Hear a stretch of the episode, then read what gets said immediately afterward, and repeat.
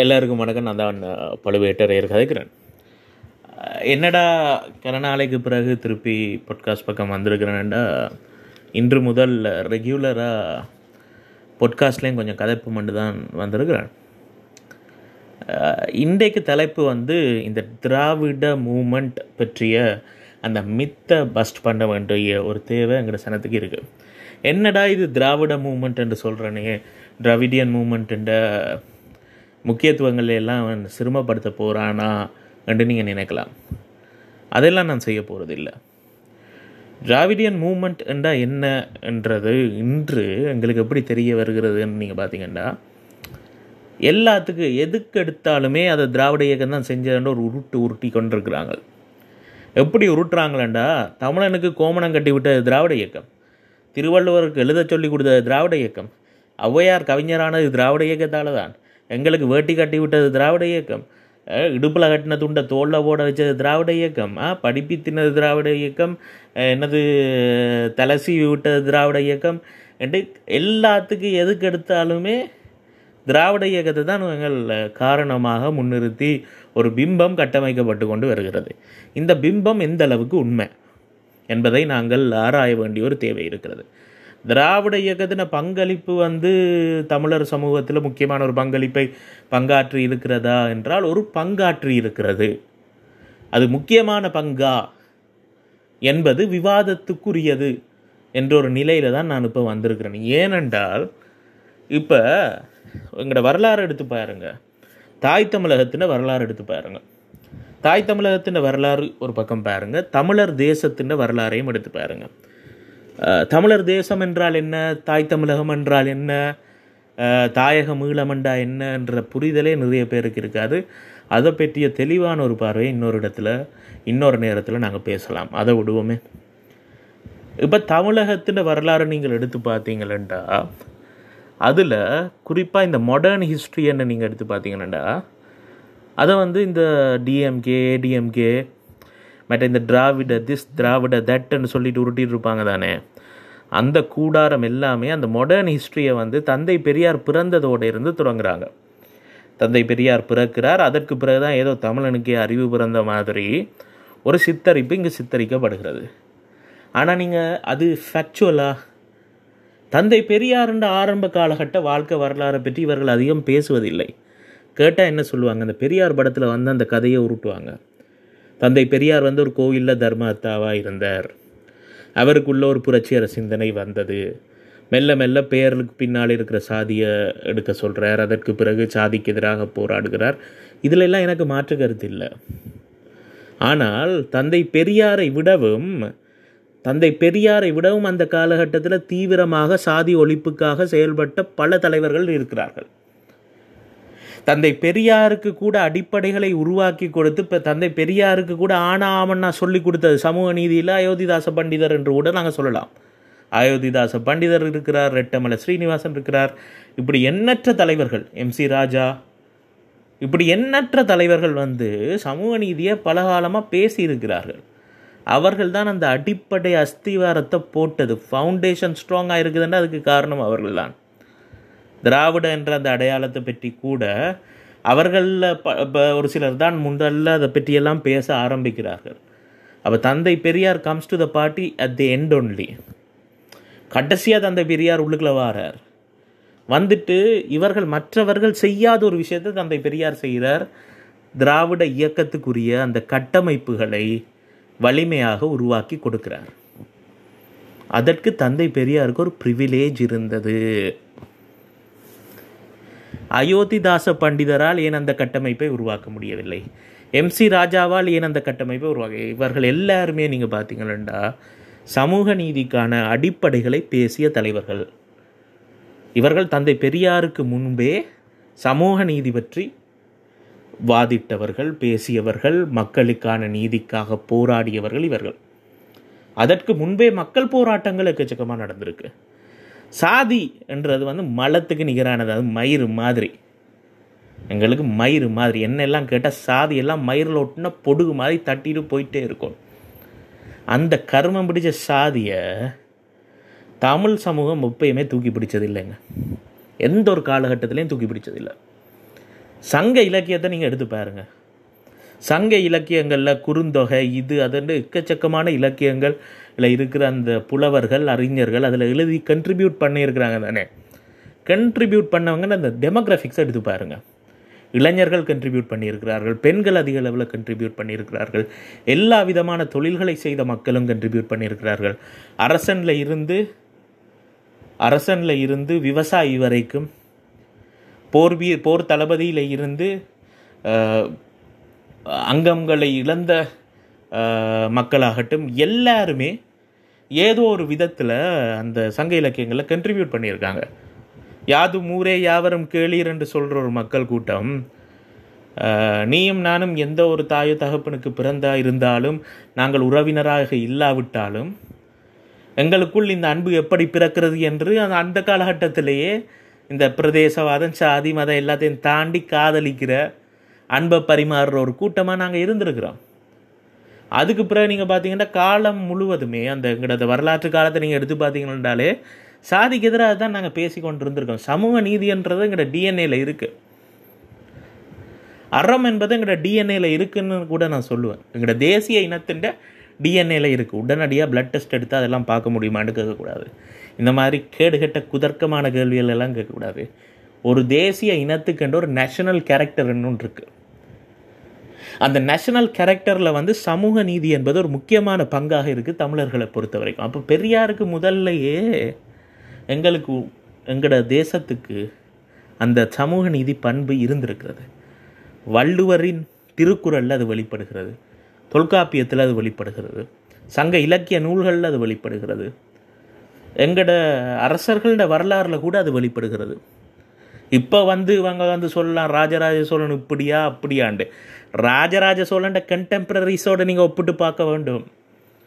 அவன் வாழ்ந்த காலத்தில் அவன் மாதிரி இன்னொரு ஒரு வட இல்லை வட இந்தியாவில் வந்து ஒருத்தன் ஆண்டிருப்பான் தானே. அவன் எப்படி ஆட்சி செய்தான்னு பார்க்க வேண்டும். அவன் ஆட்சியுடன் ஒப்பிட்டு பார்க்கும்போது ராஜராஜனின் ஆட்சி முற்போக்காக இருந்ததா? மனிதத்தன்மையுடையதாக இருந்ததா? அந்த காலகட்டத்துக்கு அது முற்போக்காக இருந்ததா என்றால் முற்போக்காக தான் இருந்திருக்கும். இப்போ ஒரு லேட்டஸ்டே ஒரு தேர்ட்டி ஃபோர்ட்டி இயர்ஸுக்கு பிறகு ஒரு நாற்பது வருடங்களுக்கு பிறகு தமிழர் நிலத்தில் அரசியல் அதிகார பரப்பில் ஐம்பது சதவீதம் பெண்கள் இருக்கிறார்கள் என்று வையுங்களேன். அது சாத்தியப்படுகிறது. ஏதோ ஒரு புரட்சி ஊடாக பெண்களுக்கு அதிகாரத்தில் சம பங்கு வழங்கப்படுகிறது என்று வையுங்களேன். பெண்களுக்கு equal rights equal places in electoral politics என்ற ஒரு நில உருவாகினா ஐம்பது வருடங்களுக்கு பிறகு அப்படி ஒரு நில உருவாகினா அன்றைய காலகட்டத்தில் வரலாற்றை வாசிக்கும் ஒரு இளைஞன் இன்றைய திராவிட கட்சி அரசியலை பார்த்துட்டு இவங்களெல்லாம் மிக பிற்போக்கானவர்கள். பெண்களுக்கெல்லாம் ஒரு இடம் கொடுக்குறாங்க இல்லை. இந்த கேடு கேடு கேடுகட்ட ஒரு கூட்டமாக இருந்தாங்க. பாப்பனி அடிமைகளாக இருந்தாங்கன்னு சொன்னால் அப்போ என்ன நடக்கும்? அது எப்படி இருக்கும்? அப்போ உங்களுக்கு கடுப்பாகும் தானே அது மாதிரி தாண்டா ராஜராஜ சோழன் அவண்ட காலகட்டத்தில் ஆ ராஜராஜ சோழன் வாழ்ந்த காலகட்டத்தில் அன்றைய அரசர்கள் அரச குடும்பங்கள் எப்படி இருந்தன்ற அடிப்படையில் தான் நீங்கள் ஜட்ஜ் பண்ணணும். அதான் basic way of and looking at history studying history அது தெரியாமல் கிறுக்குத்தனமாக பேசிகிட்டு இருக்கக்கூடாது அப்போ அந்த காலகட்டத்தில் கூட சமூக நீதிக்கான முன்னெடுப்பு இருந்திருக்கு. சாதியெல்லாம் நாங்கள் வெறுத்துருக்குறோம். எப்பயுமே சாதியெல்லாம் ஒரு லெஃப்ட் ஹேண்டில் தான் டீல் பண்ணிட்டு போயிருக்கிறோம் நாங்கள் அதுக்கு பிறகு பக்தி இயக்கத்தை எடுத்துக்கொள்ளுங்க பக்தி இயக்கத்தில் பாப்பானை வீழ்த்துறது தான் பக்தி இயக்கம் செய்த முதல் வேலை. பாப்பா என்ன சொன்னான் கோயிலுக்குள்ள நீ வரணும்டா. என்ன நீ கவனிக்கணும் வேண்டாம் அவன் ஒரு ஏஜெண்ட்டாக இருந்தான் மிடில் மேனாக இருந்தான். எங்கட தமிழை வழியில் செருப்போட தமிழை நிப்பாட்டிட்டு உள்ளவாடா இந்த சவமொழி சமஸ்கிருதத்தாண்ட நான் பேசுவேன். அதெல்லாம்டா நான் மந்திரத்தை ஓதுவேன்டாம் பார்ப்பான் எங்கடையாலும் வாயை பொத்திட்டு போய் முதுகை குனிஞ்சு திருநீரை பூசிட்டு வந்துட்டாங்க. எங்கட அதே மக்கள் கூட்டம் பலர் கோயிலுக்குள்ளே நுழைய முடியாமல் வெளியே நின்று கொண்டிருந்தார்கள். அந்த கூத்தும் அந்த காலகட்டத்தில் அரங்கேறியது. அந்த காலகட்டத்தில் என்னடா மயிறு சாமியை நீ கரு உண்ட கட்டுப்பாடுகளை வச்சிருக்கிறது? தெய்வம் என்பது எங்கள் எல்லாருக்கும் பொதுவானது. நான் வெளியே நீ என்னை வெளியே நிறுத்தி நீ என்னை வெளியே நிறுத்தி இருக்கிறதானே? என்னையும் என் தமிழையும் நீ வெளியே நிறுத்தி இருக்கிறாய் அல்லவா? வெளியே நிறுத்திய என்னையும் என் தமிழை வைத்து நான் தெய்வத்தை பாடினால் அந்த தெய்வம் என்னை வந்து கவனிக்கும். என்று சொல்லி உணர்த்தியது தான் பக்தி இயக்கம். தமிழ் கொண்டு பார்ப்பனியத்தை வீழ்த்தி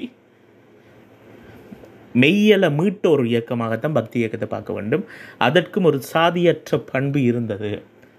அதன் தொடர்ச்சியாக நீங்கள் பார்த்தீங்கன்னா தமிழர்கள்ட ஆன்மீகத்தில் கூட மெய்யல்ல கூட சாதியற்ற ஒரு பண்பு வெளிப்பட்டு கொண்டே இருந்தது. நாட்டார் பாடல்களில் அது வெளிப்படுகிறது. அதற்கு பிறகு அயோத்திதாச பண்டிதர் ரெட்டமலை ஸ்ரீனிவாசன்.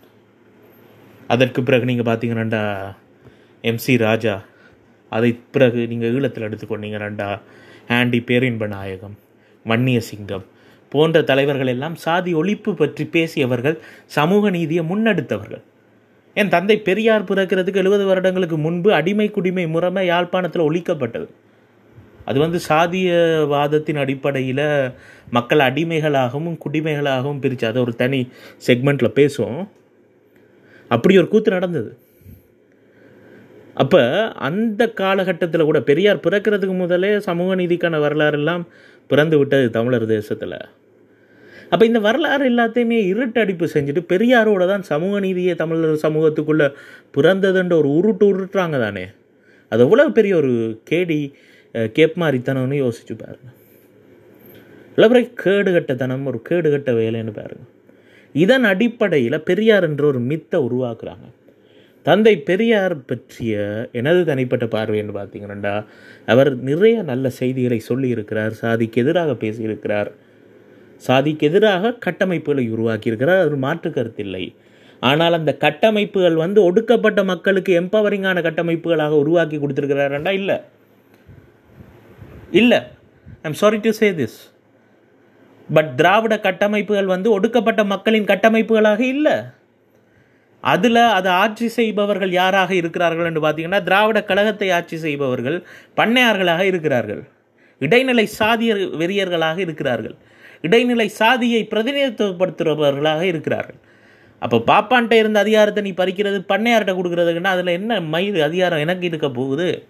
பாட்டாளி வர்க்கம் எனக்கு அதில் என்ன மயிர் மயிர் அதிகாரம் இருக்க போகுது? பாப்பான்கிட்ட இருந்து நீ அதிகாரத்தை இடைநிலை சாதியவாதிகிட்ட கொடுத்த அவனும் பார்ப்பனிய பண்புடையவனாக தானே இருக்கிறான். அதில் எனக்கு என்னத்தை நீ டிரான்ஸ்ஃபர் பண்ணியிருக்கிற பவரை ஒரு வெங்காயம் இல்லை தானே? இந்த கேள்வி இந்த குரல் இல்லாத மாதிரி பார்த்து கொண்டது திராவிட இயக்கம். அதை செய்வதற்கு அது ஒரு பிம்பத்தை உருவாக்குது. அப்போ இப்போ மறுபடியும் சொல்கிறேன் ஒரு அயோத்திதாச பண்டிதர் எம்சி ராஜா ரெட்டமல ஸ்ரீனிவாசன் போன்றவர்கள் அவர்களுக்கான கட்டமைப்புகளை உருவாக்காமல் போய்விட்டார்கள். ஏன் உருவாக்காமல் போனார்கள் என்று பார்த்தீங்களா அவர்கள் பண்ணையார்கள் கிடையாது. அவர்கள் ஒடுக்கப்பட்ட மக்கள் கூட்டத்தின் தமிழர்களின் பிரதிநிதிகளாக இருந்து விட்டார்கள் அவர்களுக்கு ரிசோர்சஸ் இல்லை நெட்ஒர்க்ஸ் இல்லை. அவர்களால் ஒரு விஷயத்தை எஸ்டாப்ளிஷ் பண்ண முடியலை. தந்தை பெரியார் ஒரு ப்ரிவிலேஜோட பிறந்திருக்கிறார். தந்தை பெரியாருக்கு ஒரு செல்வந்தர் தகப்பனாக இருந்திருக்கிறார். தந்தை பெரியார் கோவிலின் தர்மஹத்தாவாக இருந்திருக்கிறார். தந்தை பெரியார் சுற்றுலா போயிருக்கிறார். தந்தை பெரியார் தன் இள இளமை காலத்தை நல்லா வாழ்ந்து வாழ்ந்து அனுபவித்தவராக இருக்கிறார். அவருக்கு ஒரு சாதியவாத ப்ரிவிலேஜ் இருந்தது. அந்த ப்ரிவிலேஜ் ஊடாக அவருக்கு பப்ளிக் ஸ்பேஸ் அக்சசிபிளாக இருந்தது. பொது வழியில் அவரால் இயங்கக்கூடியதாக இருந்தது. அவர் எந்த தெருவிலும் நடந்து போகலாம். அவரை எந்த தெருவிலும் நடந்து போகலாம். அதனால் அவர் வைக்கத்துக்கு கூட நடந்து போய் போராடக்கூடியதாக இருந்தது. ஆனால் இந்த தெருவில் நீ நடக்கக்கூடாதுன்னு அவன் எங்களை ஒடுக்கினான். தந்தை பெரியாளா பெரியார் வீட்டு பெண்களால் மேலாடை அணிந்து கொண்டு போகக்கூடியதாக இருந்தது. அது ஒரு ப்ரிவிலேஜாக இருந்தது அந்த காலத்தில் காஸ்ட் ப்ரிவிலேஜ் ஆனால் அங்கட மக்களுக்கு அது அது கூட அதற்கு கூட போராட வேண்டியதாக இருந்தது. தந்தை பெரியாரால் கல்வி கொஞ்சமாவது அக்சசிபிளாக இருந்தது. அவரிடம் தோப்பு இருந்தது துறவு போ தோப்பு இருந்தது துறவியாக போகினாராம். போயிட்டு திருப்பி வந்தார். அந்த கதைகளும் இருக்கிறது. அப்போ அவருக்கு அந்த ப்ரிவிலேஜ் இருந்ததுனால அவரால் அரசியலில் அவர் அந்த அரசியலை தான். அவர் அயோத்திதாசர் பண்டிதர். இவர்களை எல்லாம் விட பெரிய ஒரு தத்துவத்தை அவர் முன்னிறுத்தவில்லை. அதையெல்லாம் அவர் கொண்டு வந்தார். அவர் தனக்கென்று ஒரு கூட்டத்தை சேர்த்தார். கூட்டத்தை சேர்த்து கட்டமைப்புகளை உருவாக்கினார். அந்த கட்டமைப்புகள் உருவாக்கப்பட்டது அந்த கட்டமைப்புகள் ஊடாக தேர்தல் கட்சிகள் உருவானது அவை இன்று வரை தாய் தமிழகத்தை ஆண்டு கொண்டிருப்பதை எங்களால் பார்க்கக்கூடியதாக இருக்கு. அதில் மாற்று கருத்து இல்லை. ஆனால் அந்த கட்டமைப்புகளுக்குள்ள ஒடுக்கப்பட்ட மக்கள் பிரதிநிதிகள் ஆக முடியாது. அந்த கட்டமைப்புகள் பாப்பான் அல்லாத கட்டமைப்புகளாக இருக்குதோ இல்லையோ ஒடுக்கப்பட்ட மக்கள் அல்லாத ஒரு கட்டமைப்பாக இருக்கிறது. இதுதான் அதன் அவல நிலை. பெரியார் அவர்கிட்ட ப்ரிவிலேஜை பயன்படுத்தி கொண்டு அவர் இன்ஸ்டிடியூஷன்ஸை க்ரியேட் பண்ணுறார் திராவிட மூமெண்ட்ன்ற ஒரு மித்தை க்ரியேட் பண்ணுறார் திராவிட மூமெண்ட் ஒரு மித்தை க்ரியேட் பண்ணி தமிழ் தேசிய மூமெண்ட்டை தமிழ் தேசிய இன மக்களின் போராட்டங்களை எழுச்சிகளை திராவிட இயக்கத்தின் எழுச்சியாக மூமெண்ட்டாக இன்ஸ்டிடியூஷனலைஸ் பண்ணுற நிறுவன வேலையை தந்தை பெரியாரும் திராவிட கழகங்களும் செய்கிறது. இதைத்தான் நாங்கள் இங்கே முக்கியமாக அவதானிக்க வேண்டியதாக இருக்கு. அப்போ திராவிட மூமெண்ட்ன்ற ஒரு மித் வந்து அப்ராப்ரியேட் பண்ணுறது அது திருடுவது தமிழ் மக்களின் ஒழுங்கமைக்கப்பட்டிருக்காத நிறுவனமயமாக்கப்படாத அந்த போராட்ட குணத்தை தான் அப்போ திராவிட இயக்கம் வழி நடத்திய போராட்டம் என்று எதுவும் இல்லை. இந்தி திணிப்புக்கு எதிரான போராட்டம் என்பது மக்களின் போராட்டமாக இருந்தது. அதில் திராவிட இயக்கம் வந்து இணைந்து கொண்டது. எல்லை காக்கும் போராட்டம் மக்களின் போராட்டமாக இருந்தது. அதை பல தமிழ் தேசிய தலைமைகள் முன்னிறு முன்னின்று நடத்தினார்கள். அதில் கூட வந்து இணையக்கூட இல்லை திராவிட இயக்கம்.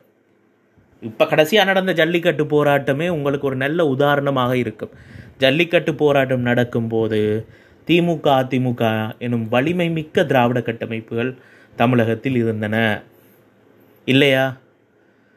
இந்தி திணிப்பு போராட்டம் நடக்கும்போது கூட வலிமையற்று இருந்த திராவிட இயக்கம். இன்று இருக்கிற வலிமை எவ்வளவு வலிமையாக பணபலம் இருக்குது ஊடக பலம் இருக்குது ஆட்பலம் இருக்குது எல்லாமே இருந்தும் அவர்களால் ஜல்லிக்கட்டு போராட்டத்தை வழி நடத்தக்கூடியதாக இருந்ததா? இல்லையே. இளைஞர்கள் அணிதிரண்டார்கள் அல்லவா? எங்கே போனது உங்களோட இயக்கம்? எங்கே தேங்கி கிடக்கு? எந்த குட்டையில் கிடக்கு? எந்த கழகத்தில் முடங்கி கிடக்கு? எந்த புத்தக பக்கங்களுக்குள்ள கிழிஞ்சு கிடக்கு உங்களோட கழகம் உங்களோட இயக்கம்? போச்சு தானே? எங்கே இருக்குது? இளைஞர்கள் வந்தார்கள் அல்லவா? இளைஞர்கள் வராமல் உங்களால் ஒரு மயிரை கூட புடுங்கியிருக்க முடியாது அல்லவா? அந்த போராட்ட காலத்தில் வீரமணி ஐயா வரவில்லையே? வேறு யாருமே வரவில்லையே? ஸ்டாலின் வந்தார் போத்தலை பார்த்தார் ஓடி போனார். அதானே கதை? அப்போ அங்கே இளைஞர்கள்லாம் நிதிரண்டார்கள் ஒரு பிக் பாஸ் ஜூலி செஞ்சதை கூட உங்களோட Stalin செய்யலைங்க. That is the fact Jallikattu போராட்டத்தில். அது போல தான் இந்தி திணிப்புக்கு எதிரான போராட்டம் நடந்தது. அதுபோல தான் மாநிலங்காக்க போராட்டங்கள் நடந்தது. அப்போ எங்களுக்கு ஒரு தேவை இருக்குது இந்த திராவிடியன் மூமெண்ட்ன்றது அது அதன் வெற்றி என்று இவர்கள் காட்டுவது திமுக திராவிட ஆட்சிகளின் வெற்றி என்று காட்டுவது. அப்படி காட்டினா கூட அதுவும் ஒரு மித்தான். ஏண்டா இவர்கள் ஐம்பது வருட திராவிட ஆட்சி ஆட்சி என்று உருட்டிட்டு இருக்கிறாங்க தானே. அந்த ஐம்பது வருடங்களில் முப்பது வருடங்களுக்கு மேலே ஆண்டது மக்கள் திலகம் பொன்மன செம்மல் திராவிட கருணன் எம்ஜிஆர் தான். எம்ஜிஆரை பற்றி திமுகண்ட பார்வை என்னவாக இருக்கு? அவர் திரை கவர்ச்சி காட்டி ஜெயிச்சார். ஆ? எம்ஜிஆர்னு பேரை கூட சொல்ல மாட்டாங்க. எம்ஜிஆர் மலையாளி என்று இனத்துவேஷத்தை வேற கக்குவாங்க.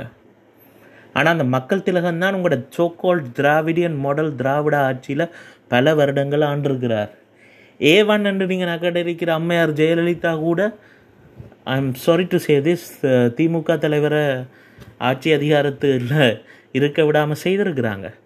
அவங்க ஒரு குற்றவாளி என்று நிரூபிக்கப்பட்ட பின்னும் ஜெயிச்சிருக்கிறாங்கன்னா ஒரு குற்றவாளியை தேர்ந்தெடுக்கிற நிலையில் மக்கள் இருந்திருந்திருக்கிறார்கள் என்றால் அவருக்கு ஆல்டர்னேட்டிவாக இருந்த திமுக திராவிட மற்ற பிற திராவிட கட்டமைப்பு எவ்வளவு கேடுகட்ட ஒரு நிலையில் இருந்தது என்பதை எங்களால் பார்க்கக்கூடியதாக இருக்கு எடப்பாடிகிட்ட கூட முக்கித்தான் ஜெயிக்கக்கூடியதாக இருந்தது திரு ஸ்டாலினால்.